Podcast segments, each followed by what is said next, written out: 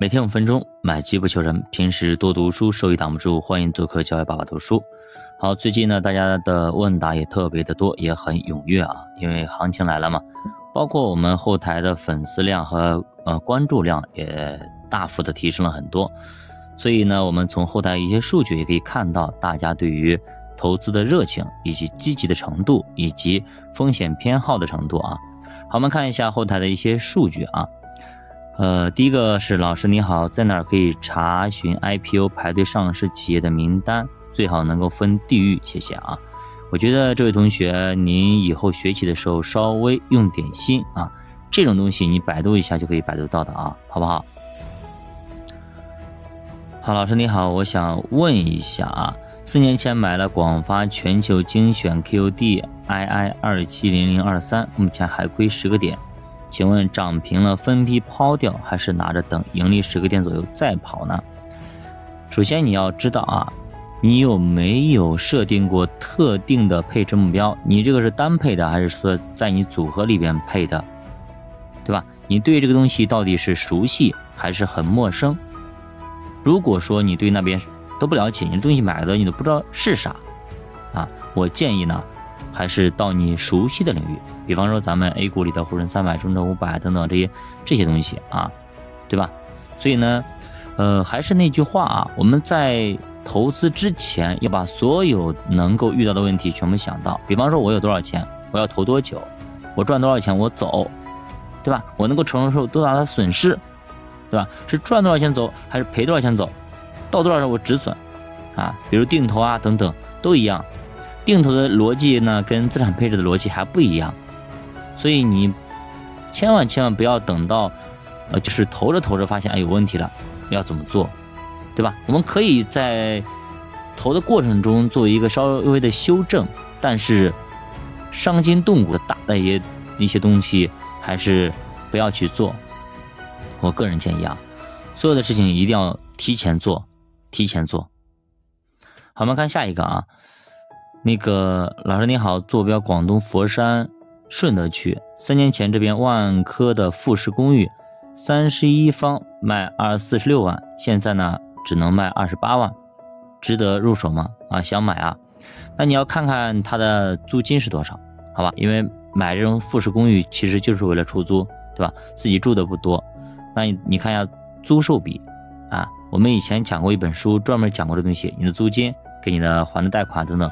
它有一个比例，如果现在国内大部分在二左右，如果能达到，啊三点五啊，甚至更高，那你可以考虑。那个《穷爸爸富爸爸》里边有讲过这东西，你可以去看一下。我们的节目里边也聊过这个事情，你也可以去搜一下。老师你好，回到八月水平就调回均配，要股债配比是五比五吗？这个不一定啊，你到时候得看，也根据不同人的承受能力来的。当然，如果你自己也不知道承受能力是多少，那么到时候你倒是可以啊进行一个五比五。但是我建议啊，如果您连自己的承受能力都不知道有多少，而且你对于呃我们聊过的资产配置啊、前锋中长后卫也没有概念，那我建议你还是先学习再做，会更稳妥。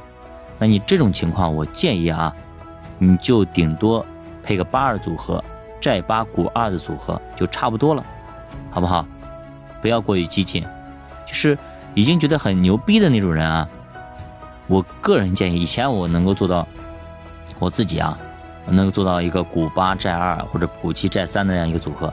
经过这一场洗礼之后呢，慢慢的也懂得了，长期要在市场上稳定的啊存活下去。一直这样下去，啊，六比四差不多了，就是股六债四差不多了。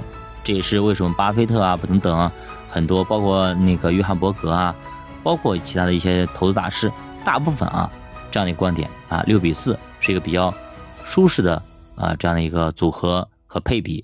就像我们在高架上开，嗯，包括平时啊公路上开七十码啊，速度七十迈啊，为啥？因为七十码这个速度啊不快不慢。刚好合适。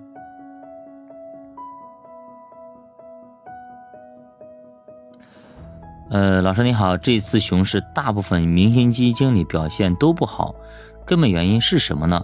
或者什么条件才能够重现他们的辉煌呢？啊，这个东西我们说过啊，那有你风光的时候，都有你挨揍的时候，对吧？人不可能永远的啊风光。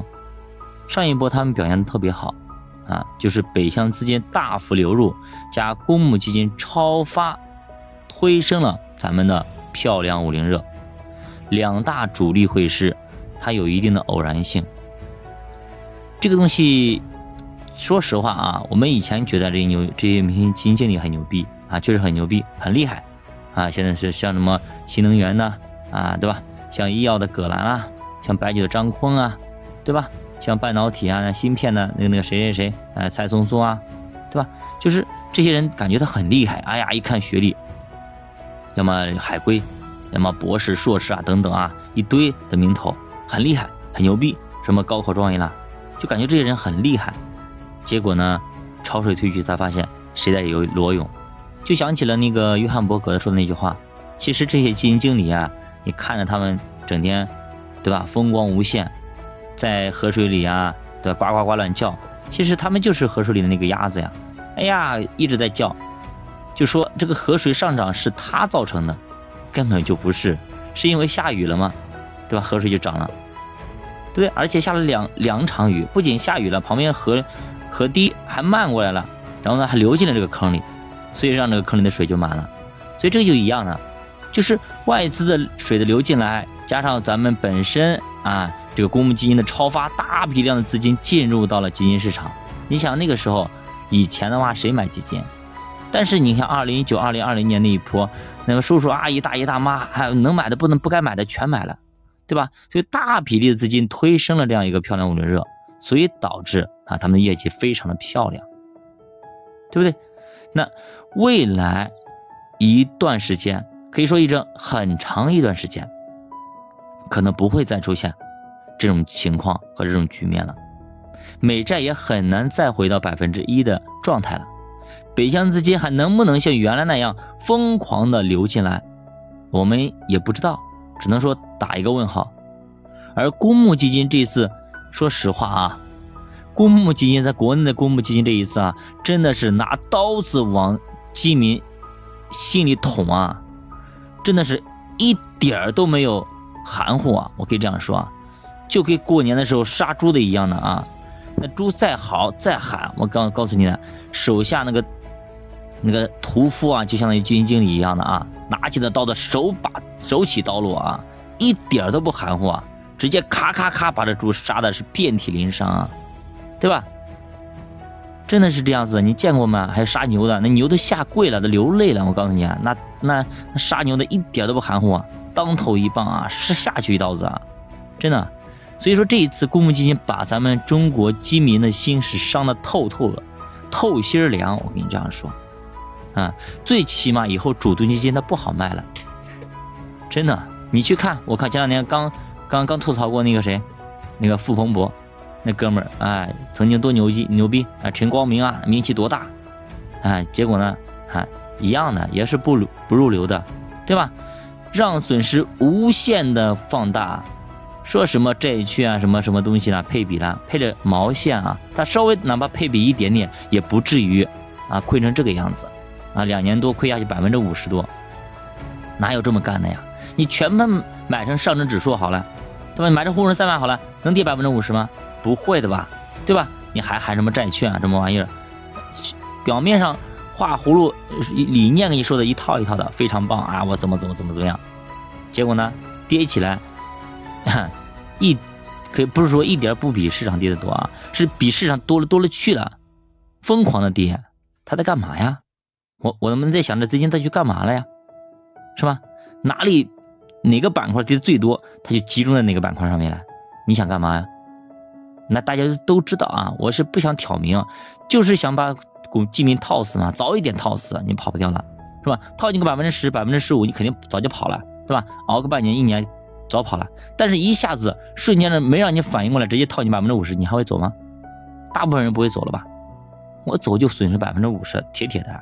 好，那你就在里面待着吧，明白了吗？所以说中国的基金经理啊，一点不比外国的好，良心。所以为什么约翰伯格那么样的批评美国的主动管理型基金？巴菲特为什么一直都瞧不起、瞧不上这些人？对吧？你现在明白了吧？所以这一次基民的心是被伤的透透的啊！以后咱们中国的别共同基金了啊，哈，就主动基金啊，能不能形成共同基金还不一定呢。都说共同共同，共同哪里去了？我们好好想想，那共同哪里去了？